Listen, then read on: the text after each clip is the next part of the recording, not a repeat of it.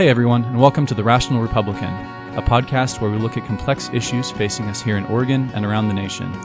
We'll try to address issues from a nonpartisan perspective and view our disagreements through a lens of respect rather than tribalism or divisiveness. I'm James Ball. This is Nick Perlasky. Hey, listeners, how we doing? Today's podcast is brought to you by ProLift Doors of Portland. ProLift is your one-stop shop for residential and small commercial garage doors, from openers, springs, and rollers to full reinstalls. They offer same-day service on all garage door repairs with no extra charge for evenings or weekends. Serving West Portland out to Hillsboro, call today and set up your free estimate at 503-558-6349 or at proliftdoors.com slash Portland. Again, that's 503-558 6349 or proliftdoors.com slash Portland. On this episode of the podcast, we are honored to welcome Mr. Dennis Porter. Dennis and I worked together when I ran for state representative in 2020, and since then he has gotten involved in pretty heavily in the Bitcoin community, specifically in Bitcoin policy and government relations. Is that right? Yeah, that's right. Good to Yeah. see you again, by the way. Yeah, I know. Well, we saw Back you- Back in the political I, I saw you a couple uh, a couple weeks ago or a couple weekends ago. Yeah, we last weekend we met for was it lunch, quick drink, uh, but oh, before you met then the, meetup, uh, the meetup, as well. There was yeah. a Bitcoin meetup here in town that we that we hung out at. So yeah. So I, you know, I've, I've got my background in politics. Uh, kind of came to a head uh, when we were working together in Oregon local politics, and I took a lot of what I learned and jumped into the Bitcoin space. Initially, I just kind of went over there thought with the thoughts of being a podcaster, being someone that would, you know, tweet about Bitcoin, shit post about Bitcoin, and uh, continue to drive the conversation forward. Eventually, started the show after spending, you know, hundreds, if not thousands, of hours on things like Spaces and Clubhouse, is where I got my start. so what's the, what's the name of your? Oh, you already also have podcasts. So what's the name of your yeah, my, podcast? po- my podcast is called Smart People Shit. I also have uh, a side show called The Update for those that are uh, less interested in going on the show that has the curse word. So some of the politicians, I I was going to say, probably too late to mention that we don't swear on this show, but well, I, I figured I, I knew that's what it was called. So that'll be the one curse to- word we allow today. We're gonna have to mark this one explicit. So Explicit. sorry Yeah. if you got any kids listening, probably you know turn it off. Trigger now. warning. Yeah, I think that was the point of naming the show originally. Uh, also, didn't plan on having politicians or being a political person in the very beginning. Mm-hmm. It was always just I want to be a part of the conversation. I got involved in Bitcoin in 2017 and I wanted to get into mining, wanted to get into investing into the the infrastructure and be a part of that, but uh, I put 20 ASICs in my garage, and that was the cap that the significant other was willing to deal with. Anymore was we're uh, you know ending the relationship. So I decided that the I would not fulfill my dreams of be, becoming a mass scale miner. Took some years off, just kind of laid low, kept my eye on on Bitcoin. You know, got into politics separately from Bitcoin. But now this this pretty big fight that's picked up because of what's going on with the infrastructure bill recently. So they tried to pass this crypto tax reporting amendment, which basically was part of the infrastructure bill, yes, and I think it actually did Exactly. pass, didn't it? It it did pass. It was part of the infrastructure bill. So yeah. So go ahead. No, you're good. Um, so basically, what happened was during the infrastructure bill process, the Treasury snuck in this bill or this amendment, excuse me, that would give the ability for the government to redefine large swaths of the Bitcoin industry as brokers. And under that definition, they would have to report any sort of customer information to the IRS, which is impossible with Bitcoin, right? Because it's it's third. There's no third parties. There's pro- probably a good time to ask, what is Bitcoin? Like, is it is it back- it's is back it way up. money? is it a computer thing? Is Yeah. it all of the above? on a very basic level, the reason why Bitcoin was created is because we have a very significant problem with money, not only in this country, but all over the world. For 10,000 years, human beings have been using money as a means to speed up economic activity, right? Because back in the day, you'd have to trade uh, a cow for a chicken. Um, but what if you needed seeds and the uh, the chicken farmer didn't have uh, any any cows, right? So you would have to go multiple steps in order to make the transaction happen. Eventually, human beings fell on this idea of money. Most people believe it started off as a ledger. So instead of trading physical objects, you'd go in the cave and be like, "Okay, I owe this guy um, one cow," and then you'd go, you know, a week later, like, "Okay, I owe him two cows," and you could, would keep track of things that way. But eventually, we we started using items to to as a form Good. of money. I know. Good book on the subject is "Ascent of Money" by Niall Ferguson, a conservative economist. If any anybody's, we got to start our like Rational Republican book Yeah, club well, I, or something well, like I was going to 'cause we say, have had I was going to say debt by, and I forget the guy's name, but There you um, go. Up, caught you on the spot there. But so, so we, we've, we've got money, we've got a a mint, we've got a treasury, we've gotten off of the gold standard. And now in the last eight ish years, there is this thing called cryptocurrency. Mm-hmm. And it's a, it's a, uh, is it a more efficient way of managing money or?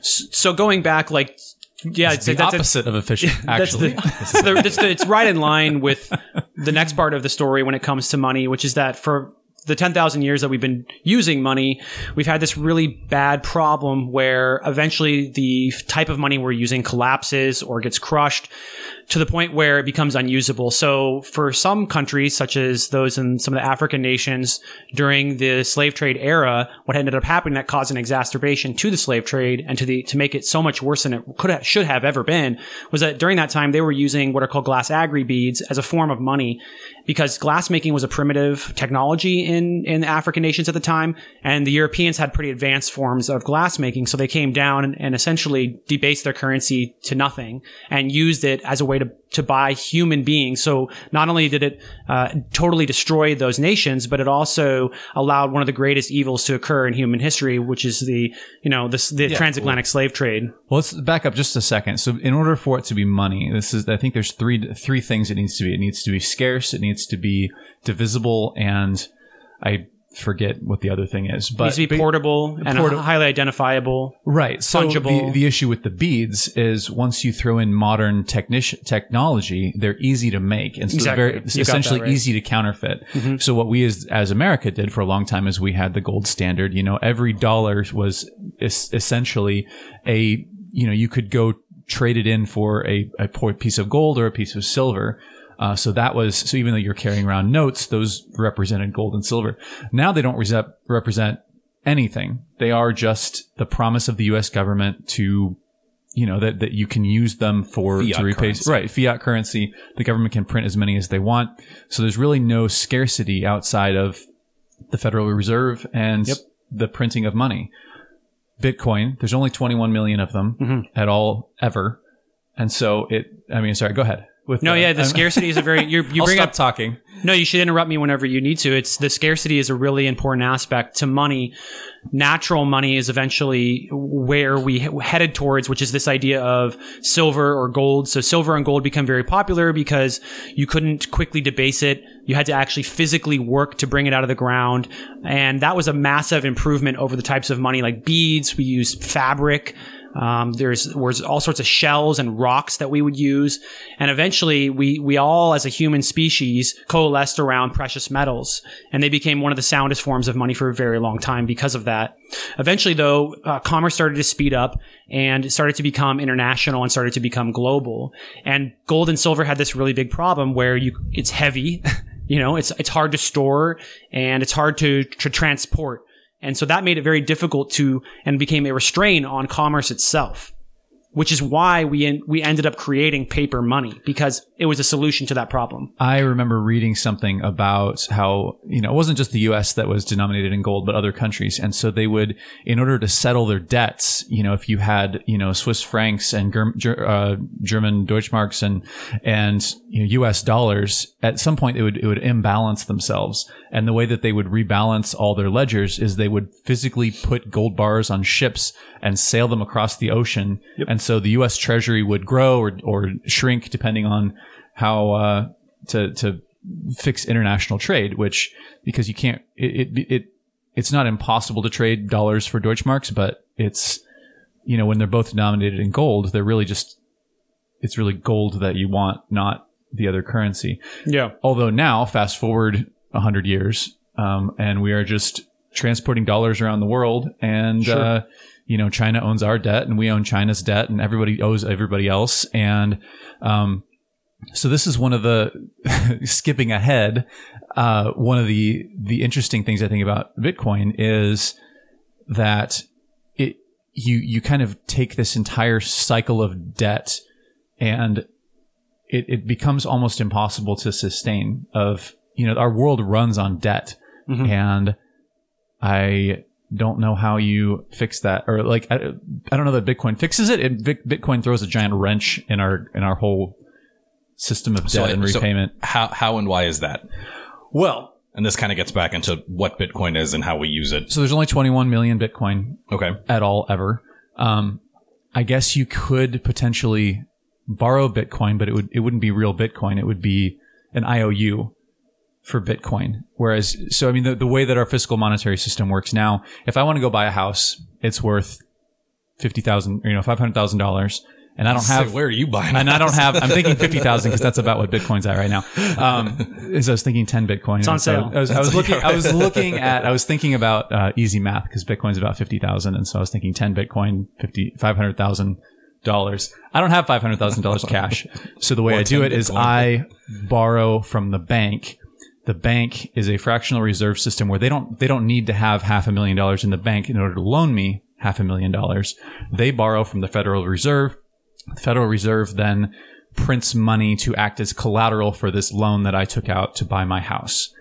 If you all of a sudden the, the government, the Federal Reserve no longer has the ability to print money, if they don't have 10 Bitcoin sitting in the treasury, they can't lend it to the bank, the bank can't lend it to me, and I no longer can buy that house because there's unless there's some sort of So, I mean, you're really diving into really one of the biggest problems that we've created for ourselves in the modern economy, which right. is Like I that said, I'm jumping way ever- ahead. yeah, which is that you know we've created the situation where we debase the money at such a continuous rate, and and we're lucky and fortunate to live in the United States where our our currency, our fiat, is the strongest of all Mm-hmm. currencies. But we created the situation where we've been slowly boiling ourselves to death, like like the frogs in the in the pot. And now what, what we've done is we've actually shattered the socioeconomic ladder in this country. And that's why things like the American dream are not possible anymore because home prices have gone up so rapidly because the currency itself is, is such a shamble that it's better to store your value in something like a home or in something like a FANG stock. And that's also why you see this rapid increase in value with the stock market compared to the dollar. I mean, if you if you go back, even though gold has been manipulated significantly by the paper markets, by the futures markets, uh, by central banks themselves to keep the price down, uh, it's more more or less it's been demonetized to a certain extent. Uh, if you go back though, you used to be able to buy a home on, on the average person could buy a home with two to two and a half years of salary. I mean, now that's like insane. Like, the, the, the, here's the issue is that you should never have to borrow that much money to buy a home. Like the home shouldn't be that much expensive.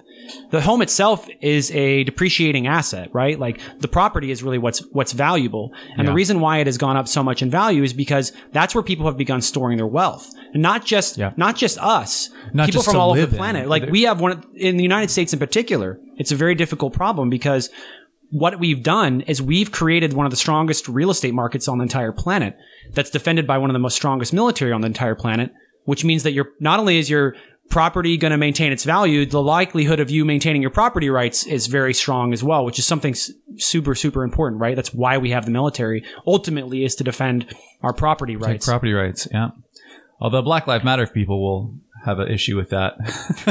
I mean, there's all sorts of people around the world. I think this is the issue now too. Is like we're we're boiling the pot, and people are getting angry, and they're realizing they'll never be able to get ahead, and so they've given up. And now we're starting to see not only are they giving up, but they're starting to point fingers. And this is when you start to have revolutions that occur, and that's why we're starting to see people get really angry in this country. That's why we're starting to see riots. That's why we're starting to see groups of people say we you should be giving to us. This this call for things like reparations is because you have something and I don't, and there's no way for me to get it other than to take it from you. So that's why I think to me it's so important that we do get back to some sort of a sound money standard where the average person can get ahead. The the impact, real quick though, so the impact, real quick, of of debasing the money is not just inflating the value of these assets. You're also debasing the wages and debasing the savings of the average person to an extent where it's it's virtually impossible for them to save for college, save for a home, or save for retirement. And that's why people have given up and have decided I'm just going to live on the system for the rest of my life. So, and it's interesting because I, I very, I myself am not a cryptocurrency or a Bitcoin expert. So I want to make sure that we keep this somewhat in a public policy lane of a podcast. But I feel like that's an interesting thing to have hit on because there has been both on the right and the left a marked increase in populism, in finger pointing, in anger and blaming the other guy. And I think there's a lot of contributing factors. We got talking about 24 hour cable news cycle at a happy hour on Friday night. I think that's definitely been a problem. Social media has definitely been a problem.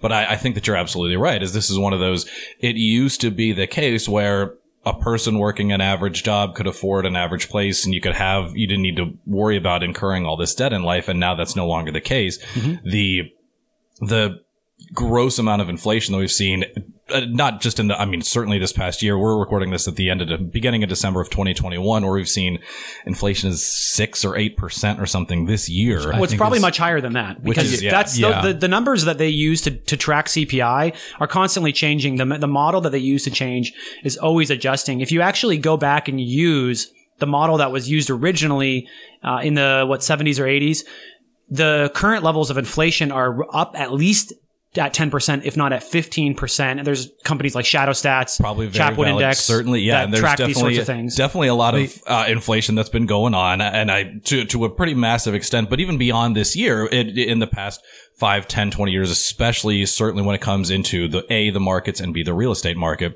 So I get to to ask a, a public policy oriented question: is if we keep seeing in your mind, if we keep seeing inflation like this and people moving and people storing value in things other than dollars, do you feel that does does that portend a continued rise in candidates like Donald Trump on the right and Bernie Sanders on the left? I think that what happened, what's happening right now is we're noticing that everybody is really pissed and they're pointing fingers and it's for all the wrong reasons. Really, the ultimate reason why everything is broken in this country is because of the money. It's all downstream of the money. People like to say it's downstream of culture or culture is downstream of politics. But from my perspective, it's all downstream from the money. When you, when you start to break the incentive structure in society, which is that I'm going to pay you hundred dollars to do this thing. And then three months from now, that hundred dollars goes, da- it goes down in purchasing power. You're, you the, the- it actually, it impacts you psychologically and makes you say, okay, not only do I not want to save this money at all, I want to make sure that I'm buying other things that will go up in value. So you're always thinking of ways to protect yourself, which is actually also causing a psychological impact where not only do you need to work a job, you rationally need to have some other way to protect your wealth and grow your wealth outside of just that job. So the the process that they've done to de- to debase the money has also led to this this creation of an entire investor class of people which none of us should be worrying about investing our money. We should be able to store our value in a money that holds its value over time which is the definition of sound money and not have to go out in the stock market not have to go to the real estate market and be able to focus on our work. We should be able to focus on our work and we should be able to focus on work that brings us the most uh, like our, our whatever we're passionate about. What are you passionate about? You should be able to go out and pursue that that work. Well, but as you a can't. financial advisor, I'm passionate about investing, so I strongly disagree that people shouldn't need to be investing Nick- their Nick money. I- but that's a whole nother conversation. Nick and I both have degrees in finance. So, But the but as far as the stock market is concerned too, though, it's like eh, if you look at it and you track it in gold, it's it's relatively flat for the most part. The reason why people feel like they are making gains on the stock market is because it's it's being compared to something that's being debased on a constant basis. Well, and and yeah, this past year has been a great example of something like forty percent of all dollars in existence were printed in the last eighteen months. right. Like the the money printer is legitimately out of control at this point.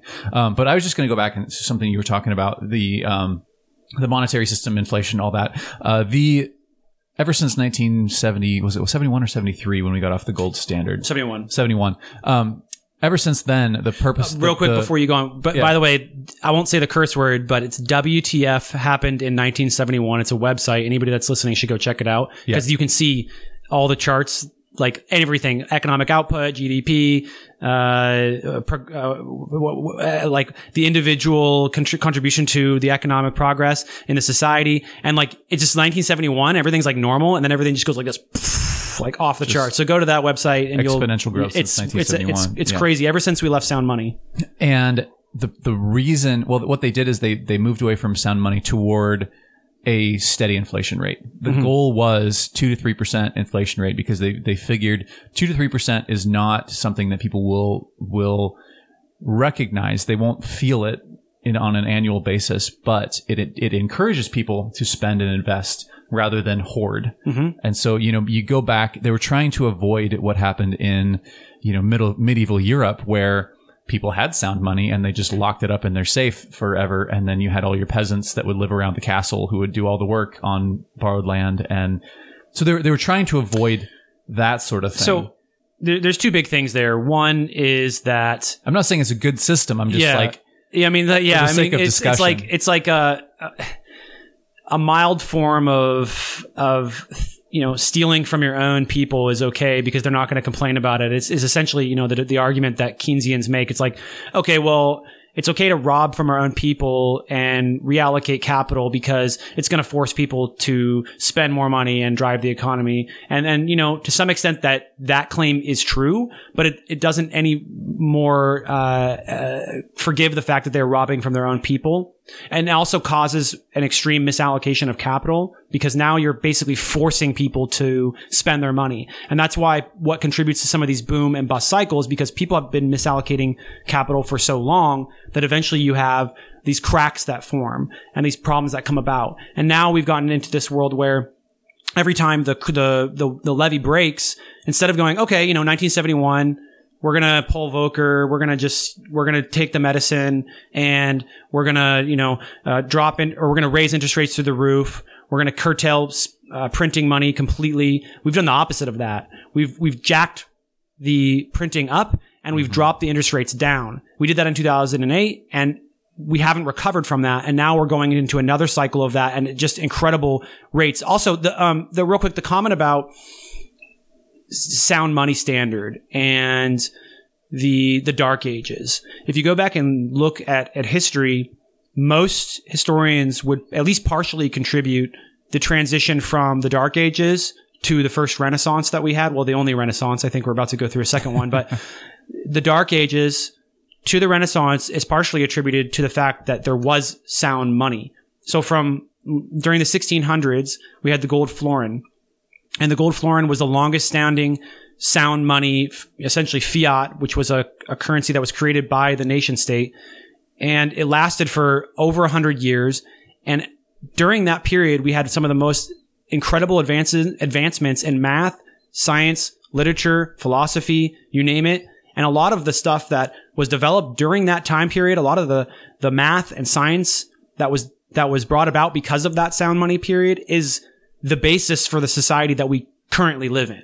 So I'd be curious to. So first off, Arthur Burns was the Fed chair in 1971. You said um, Alan Greenspan or Paul Volcker, and I was just like, that doesn't sound right. He Volcker. was, he was, yeah, he was later than that. Volcker was the one that that that you, you know he came in and jacked rates up and He came in way after that, but he wasn't there when when the country went off the gold standard. oh But I'd, I'd also be curious because I mean I don't dispute was that it at ni- all. yeah was it in the seventies though I think it was in the seventies Yeah, but it wasn't Volcker seventy one was yeah you're right yeah. Um, but I, I believe that you're right in that it, it, there's been a lot of bandwidth for a lot of scientific advances during, you know, a lot of the, you know, 15, 16, 1700s.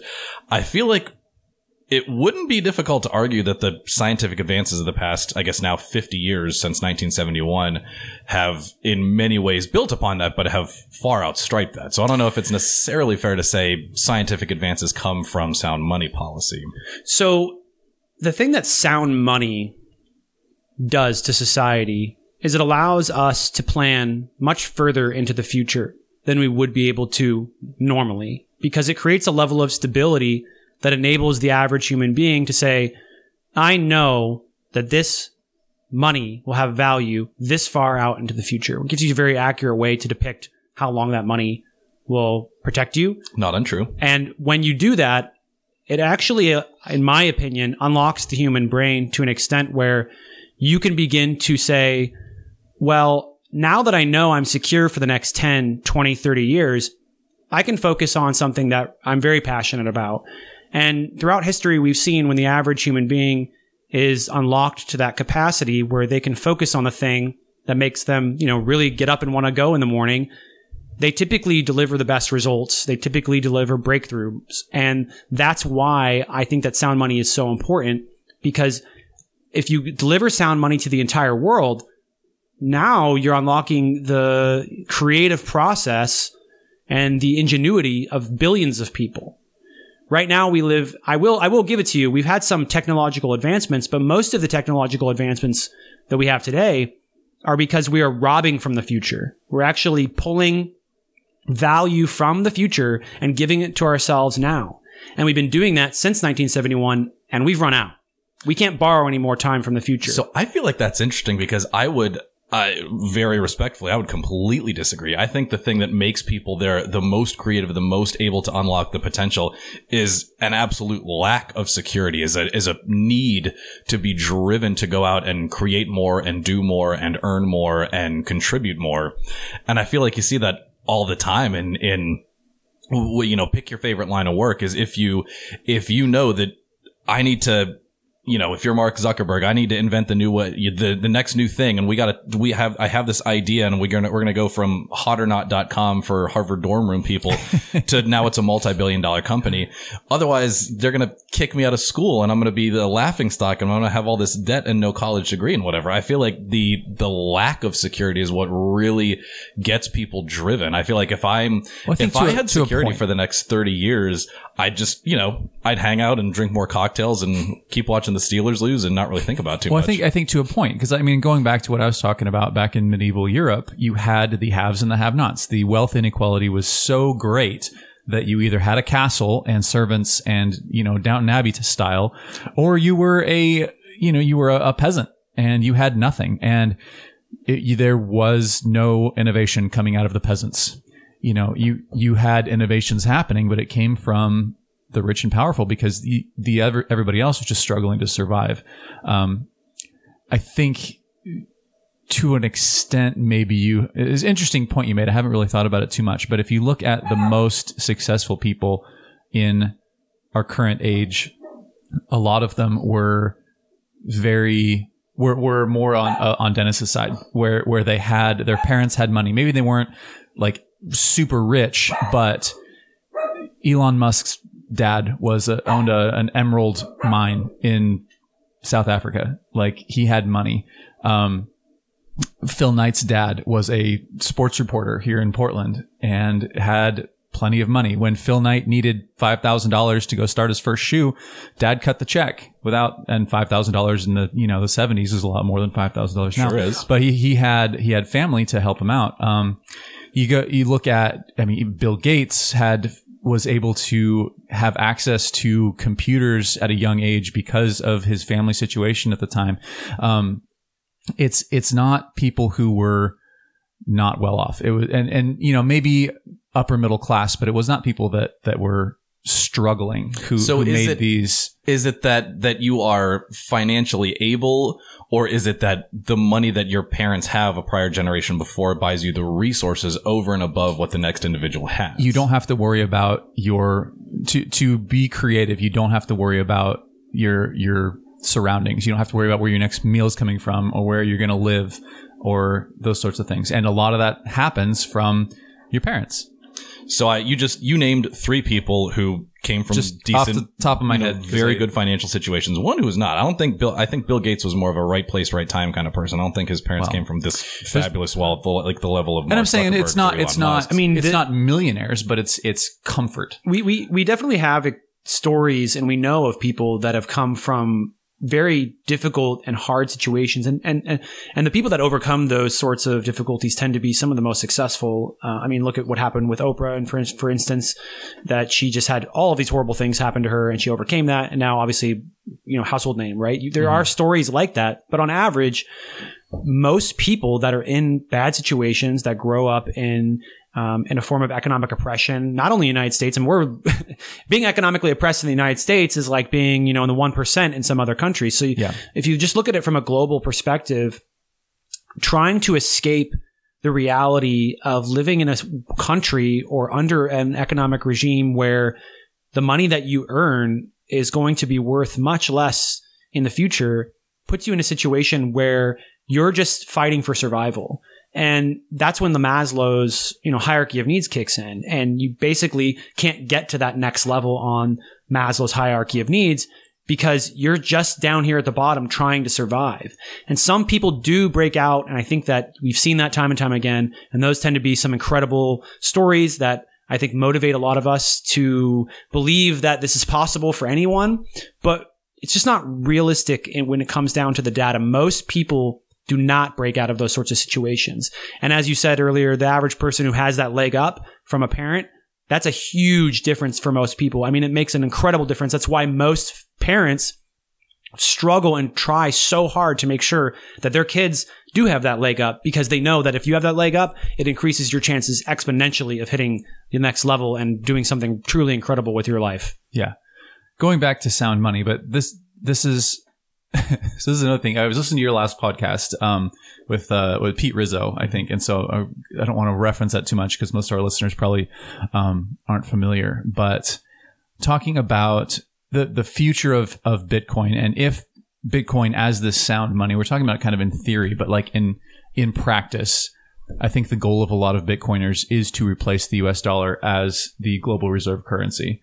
is that so I mean, there's mixed opinions. um, if you go on Twitter, you could see pretty much a, a, large swath of individuals will say they believe that the U.S. dollar is going to be destroyed by Bitcoin. Uh, at times, I've even been someone that supports this idea, but as time has gone on, and as some of the more um, robust technologies around Bitcoin and crypto, and, and when I speak about crypto in this instance, I'm I'm going to speak specifically about stable coins. I don't know of any other project outside of Bitcoin or stable coins that has a use case or will go on to be used far into the future. Maybe it has some theory of a use case and maybe some people are trying to use it that way. But for most part, I see a lot of that coming towards the Bitcoin ecosystem. I could get into that. Maybe that ruffle a few feathers saying I, I don't think that all the cryptos will survive, but we can get into that on another episode. When it comes down to it though, because of the way this technology is created, it allows anyone all over the world to have access for the first time ever in your entire life and in human history, you can choose the money that you want to use. So most people have been given this opportunity to use Bitcoin as a form of money.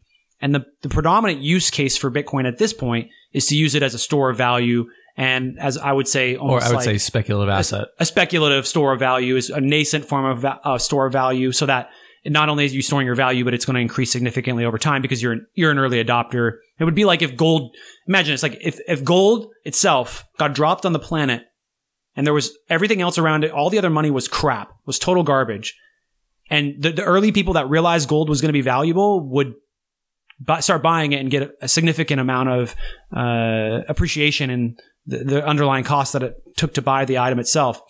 That's basically what's happening with Bitcoin. It got dropped on the planet and whoever figures out about it first gets the first opportunity to dive in and to buy this incredible store of value, this incredible money. So yes, it will go up in value. Typically, you know, sound money doesn't fluctuate in value too much. So it's more of a recognition that it's going to be a stable form of a stable asset, most people would say in the future. So but, that that's but, also a fair question I'd be curious about. Is it was it obviously there was no you know ship from the heavens that dropped this thing called Bitcoin down on us, but it, it where is a is it a physical thing? Can I hold a Bitcoin, or do I do I just does it exist on a computer? And I, I, I how are there only 21 million of them? Bitcoin does this in yeah. Bitcoin is a great question. Bitcoin does this incredible thing where it actually eliminates the physical nature of money. And that's a good thing. Everything that around you, everything that you know of in the last 20 years has been digitized. We've been digitizing videos. We've been digitizing photos. Everything has been getting digitized. And they're trying to digitize, you know, everything now going to VR and these virtual reality worlds, mm-hmm. right? But now we have fully digitized money. So we've taken away this drawback of money, which is the physical aspect. Some people are like, well, I want to touch it. I want to feel it. Touching and feeling it is a drawback. Not only can I now transmit my money all over the planet virtually for free and instantly, I can also store it for free and in a very, very small space. Like, you know, you want to, you want to store $100,000 worth of gold at your house. I mean, not only are you going to have to buy a $10,000 safe, you're going to probably have to get some insurance on it and you're going to have to uh, it's going to take up a significant amount of room whereas i can store billions of dollars of bitcoin at my home for free and take drive. up and take up no space. Exactly. Yeah. yeah. So, so the, taking away the physical nature of money is a good thing. I know that it's a difficult thing for a lot of people to grasp, but really, when is the last time you got paid in you know physical cash? Yeah. Like when was the last time someone handed you Yeah. two thousand dollars Physical in currency hasn't really physical been a currency? thing for 20 years, 30 years. So this is a, Also- so this is a good thing. You're essentially getting all the benefits of gold and all the benefits of digital money at the same time. So uh, just to kind of explain a little bit further, it's a distributed ledger. So it's not any, there are no coins that you put on a thumb drive. There's no file that you have that says, I have this many Bitcoins. It's, you have a, you, there's just a ledger that's held by Everyone. everyone, you know, thousands, tens of thousands. I don't know how Anyone many, who wants how many, to. anybody who wants to holds this ledger and that ledger, and that ledger, you know, says Nick owns 0.1 Bitcoin. Come on, you could have given me one. It's You didn't even give him a whole coin. Nick, man. Nick owns 10,000 Bitcoin. yes. And through cryptography, that same transaction is added on every ledger around the world. All of, all, all of those individual ledgers all say the exact same thing that Nick owns 10,000 Bitcoin. And so if you want to spend that, you then add your entry to the ledger that says Nick gives Dennis one Bitcoin. And then as that gets included in that ledger, now you can go back and say, well, Nick had one 100 Bitcoin or uh, 10,000 Bitcoin, and then he, he gave one to Dennis. So now Dennis has one and Nick has, you know, 9,999 Bitcoin. Mr. Finance MBA from you. I'm, I'm doing this stuff Paid a on lot of my, money for that education. Yeah, right. Came in handy finally. I'm making numbers up on the fly. So, so it's not, there's nothing that said, like, you don't ever hold those 9,999 Bitcoin. It's just, it's in the distributed ledger that says, okay, this is, you own this. Mhm. And he owns one. And so you take, you take your wallet and you add and subtract all of the different transactions over time. And that's how many you, you have at the end. And so when I Basically. mine for Bitcoin, I I then get to go on and say I found one and put it on the ledger, or what? How is it determined Basically. that I've found one? Yeah. So if you if you mine Bitcoin and you find a block, what you do is you take one megabyte worth of transactions, which that that you would have had been broadcast, and and you take those one, you add that to the ledger, plus was it five now? What's the what's the twelve and a half? Oh, it's 6.25 right now. Six point two five. It's so and you get and plus Nick gets plus six point two five Bitcoin. So every block that's found adds six point two five Bitcoin, and then every hundred thousand blocks, I forget ten thousand. Oh yeah, so one thousand. I don't remember the number, but it's yeah, it gets cut in half. It Every gets four- cut in- roughly every four years. Roughly every four years. So every a block is found roughly every ten minutes.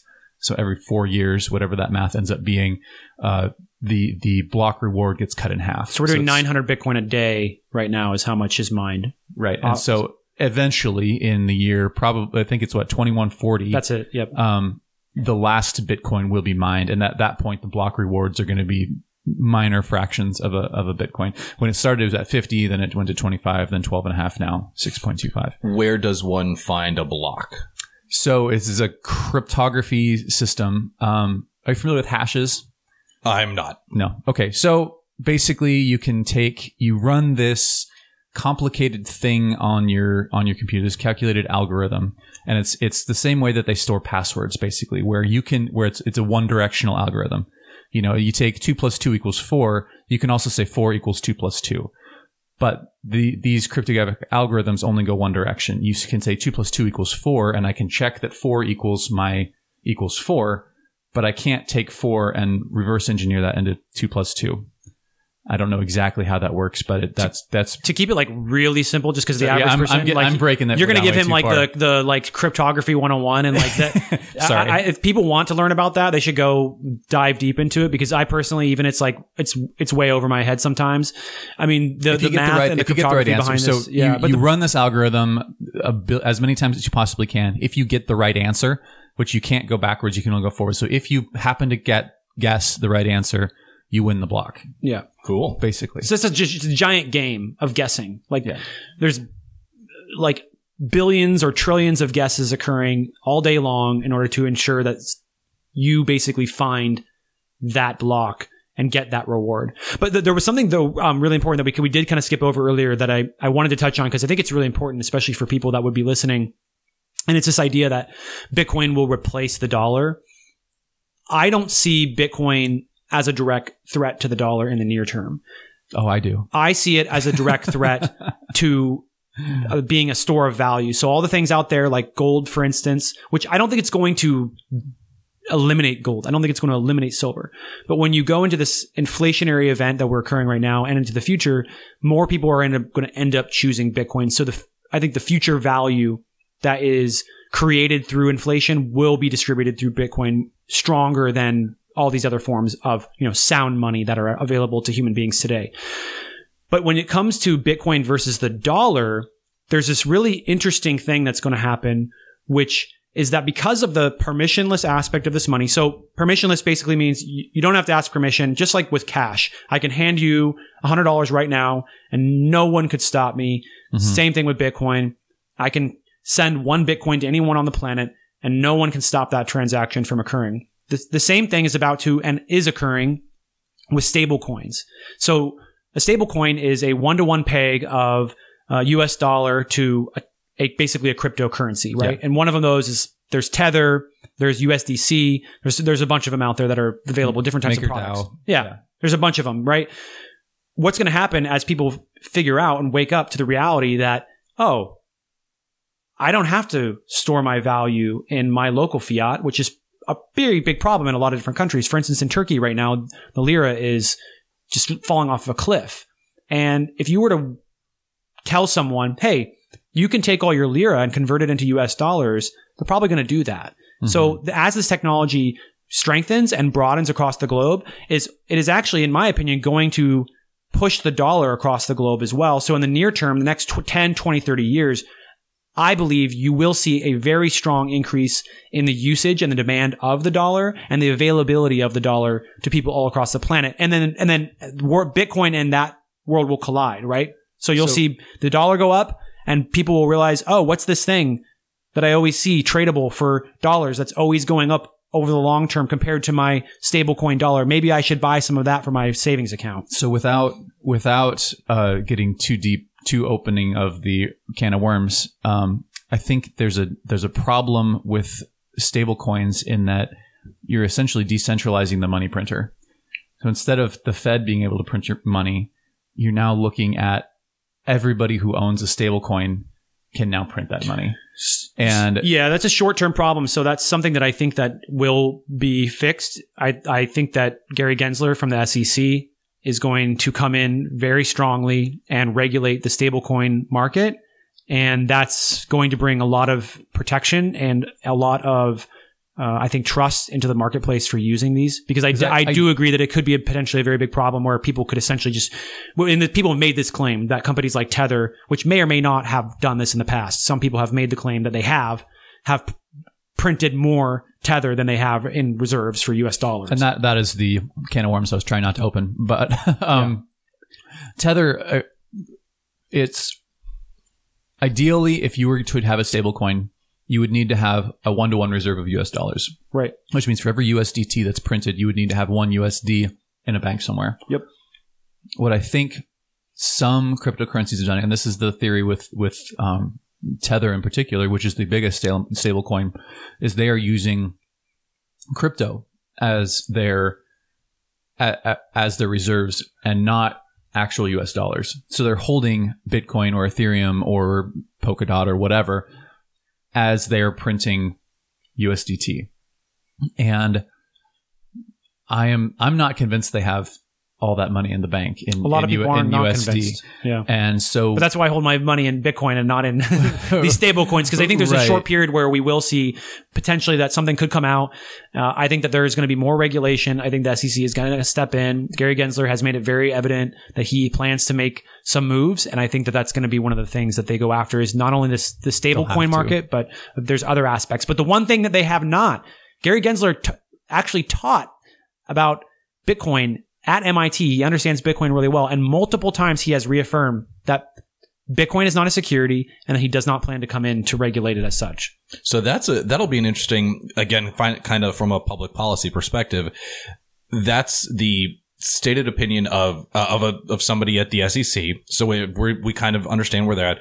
What does, what does Congress think? Is there a point next year? Is there a point in five or 10 years at which somebody on the right or the left tries to make an issue out of the dollar is, you know, drastically continuing to decrease in value. There's a number of other assets, real estate investments we talked about on this uh, earlier on the episode. And now there's this other thing that is highly speculative at the moment, highly volatile, but could compete with the dollar as a store of value. Is there anybody in Congress who's kind of made comments who says we need to either regulate this or shut this down or incorporate Sure. this more into, you know, the legislative process?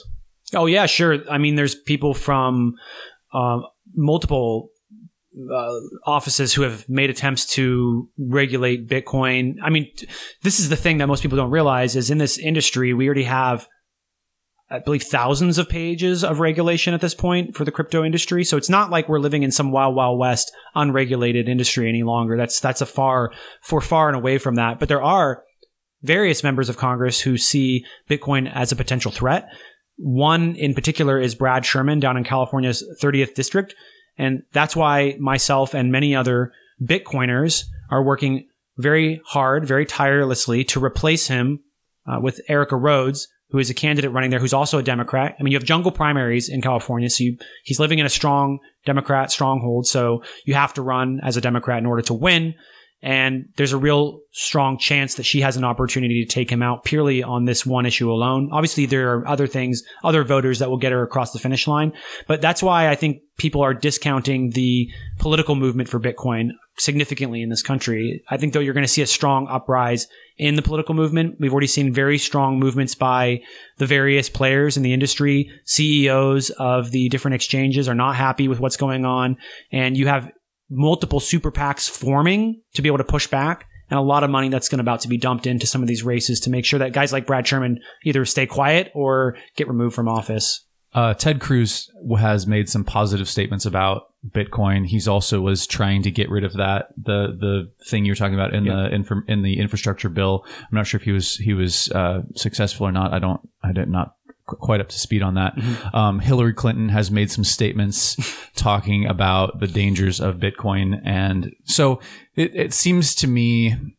I don't know. It, it hasn't quite formed on party lines just yet, but it seems to be there. There are Republicans who are more pro Bitcoin, pro cryptocurrency, and some Democrats who are I think against that it. I think that Republicans were definitely the first ones to jump on the Bitcoin bandwagon, if you want to call it that.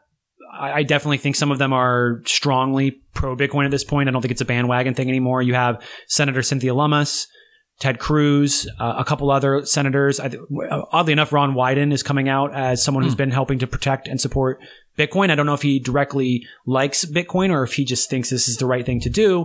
Not exactly sure, but I've been happy to see him make moves in the in the right direction, which is an interesting thing for me to be uh, to be pumped up about some of the things that are politically happening in Oregon. Senator from New York. There's a lot of finance there. Yeah, yeah. so so Joke for our listeners. He's Yeah. not actually from New York. He doesn't represent. He does. New He does. He does live there, but He he lives there. Yeah, he has a house in New York. but but we have seen i think this is the thing about bitcoin is the game theory always seems to play out so when one side moves in the direction of saying i'm going to be pro bitcoin then the other side says well i better keep up on this issue otherwise i'm going to miss out. And we recently saw 10 members of the democratic party write a letter to nancy pelosi in regards to the infrastructure bill and the amendment showing their uh, dissatisfaction with the way it was written.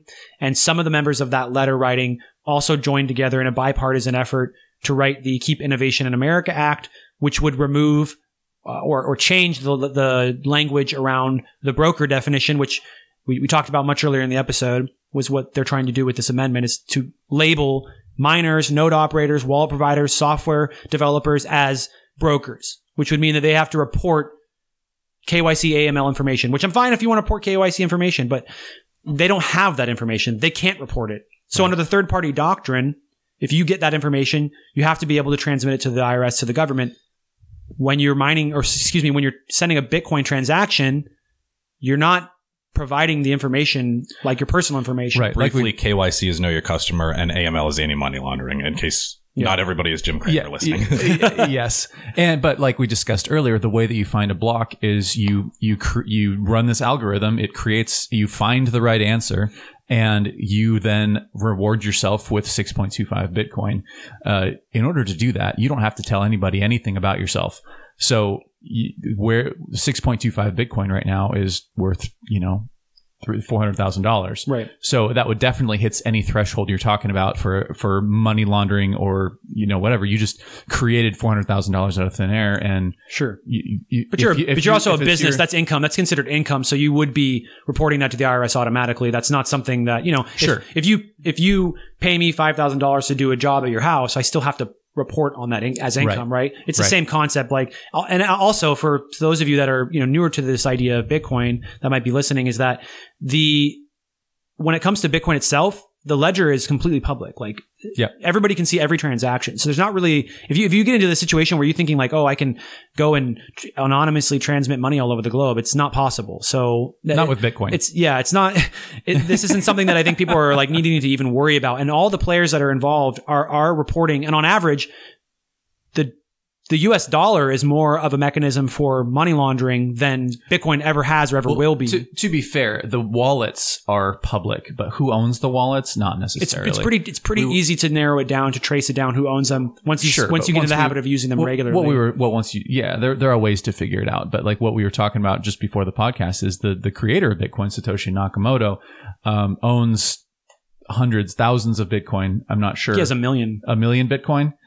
No, it's not a million because it's it's about five percent of the. oh, I guess that would be a million, wouldn't it? So never mind. Sorry, me and my math is uh, not not serving me well today. Got to go go back for the the extra classes. Got to Yeah. catch up on oh the my finance gosh, classes. My, my thinking on my feet is not exactly what I'm good at right now. Um, but no one knows who he is. You, you you can see Satoshi's wallets. You can see that he has a million Bitcoin. Mhm. But as far as the human being who is behind that address, nobody really knows. yeah, And It's that's a, if you if you really want listeners, viewers, if you want to get down a rabbit hole, look up Satoshi Nakamoto and try to look at all the conspiracy theories around his yeah, identity. there's some fun the, ones out there. the guy who owns a million Bitcoin at fifty thousand bucks a pop uh, is anonymous. So, so one of the things though, when it comes to that, that probably a lot of people that would concern them, thinking that there's this guy that you know may or may not have a million Bitcoin, access to a million Bitcoin. I think it's it's been pretty well believed at this point that he's not coming back, that he's either dead or he burned his keys, Mm-hmm. because the incentive around holding a million Bitcoin would be too strong for any you know individual human being to be able to resist. And so, Well, when it also comes, because it's because it's it's public. The minute he spends any of those, you're going to just affect the entire market because all of a sudden it means that you have a million more Bitcoin that are available. So But there's also a, a benefit to the fact that he is non-existent, and that's that he cannot have undue influence over Bitcoin itself. One of the one of the best things about Bitcoin is its decentralized nature. There's no leader, no one has control. We're all equal participants in this network, and be, you can see the difference between that and a lot of the other cryptos out there that do have very predominant leaders who control and influence the, the fiscal, monetary policy, and development direction of those cryptocurrencies. Whereas with Bitcoin, it's the people's money. We're all ha- we're all equal participants. Decentralized and no leader, and anybody can get in. It sounds like the MCRP. If I'm not, All right. Well, I could keep talking about this forever, but we are just about out of time. So uh, I didn't really give you a heads up on this. I apologize. But one of the things we like to do at the end of our episodes is ask our guests. Um, well, normally we ask who who their favorite Republican is, but um, I don't know. We can probably broaden that up if you want to say who who is your favorite politician. Do you have a favorite politician? Yeah, um, I have a few, but they're not for the reasons most people think. Um, uh, you know, and this is a tough Ted, subject for Ted me. Ted Cruz for uh, My favorite pro-Bitcoin? politicians right now are anybody that's a really big uh, Bitcoin proponent. So if you want to earn my vote, I'm a single issue voter. Be super pro Bitcoin. Jimbo's a politician. He just did a whole podcast That's about right. it. Yeah, he's your favorite politician. He's he's on the top of the list right now. he's on the top of the list. So I mean, if um, that's how it is. So I'm I'm a big proponent of Bitcoiners as a single issue voter block. I think that will potentially be one of the most powerful, influential, and wealthiest single issue voter blocks in recent American, if not all American history, because Bitcoiners have a lot of money and we're extremely economically and morally incentivized to pr- protect and to push Bitcoin forward. So when Bitcoin goes from 50,000 to $5 million per coin, there's going to be a lot of efforts to make sure that nobody ever messes with it. And I think that's when you're really going to see things like this country completely change, which to some extent does have a decentralized government. It is probably one of the mm-hmm. most decentralized forms of government, even though it's become less decentralized as time has gone on. Yeah. And that's when you really see the breakdown, right? As you get away from that decentralization model. But I think that we will, to some degree, see many people become more pro Bitcoin. You already have, I think we're at five senators who have been working to defend Bitcoin. And then we have, now we have 10 Democrats in the House.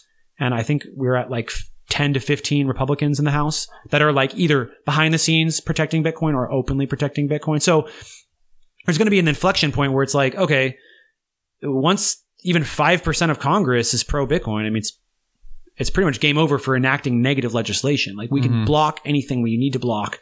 Yeah. And then it's just a, it's a window of opportunity. It's a time where it's like, okay, we go from 5% and then we go to 10% and then it's now we're making legislation that's like, oh, we'll give tax breaks to Bitcoiners if they stay in the United States. We'll give tax breaks if you mine here in the United States. And I think that that's the sort of legislation you'll see. It'll go away from, you won't be pro or anti Bitcoin because eventually being anti Bitcoin will be political suicide. You will have a policy paper on what you think we Mhm. should do with Bitcoin. No is no one's pro or anti the internet. No one's pro or anti the economy. They have a policy where they believe we should head a certain direction on how we treat this, you know, the internet technology or how we treat the economy. So soon enough, it's like uh, giving Bitcoin a thumbs up is not going to be good enough. You're going to have to hodl Bitcoin. You're going to have to have a legislation that you are crafting to protect Bitcoin and to protect, to promote Bitcoin. Uh, so, and then eventually we'll all be Bitcoiners and it'll just be one big happy family. Got it. Perfect way of saying why James is your favorite politician. Couldn't agree more. Well, Dennis, thanks again for coming on the show. course, Really dude. appreciate it. Good to see And you again. Listeners, we will talk to you next time. Thanks for listening to the Rational Republican podcast. Your hosts are James Ball and Nick Perlosky. The show today is brought to you by ProLift Garage Doors of Portland, serving the greater Portland metro area for all your garage door installation and repair needs. If you'd like to get in touch with the show, you can email us at james at jamesaball.com or follow us on Facebook, Twitter, or Instagram. You can find our episodes at jamesaball.com, Apple Podcasts, Google Play, or wherever you find your podcasts.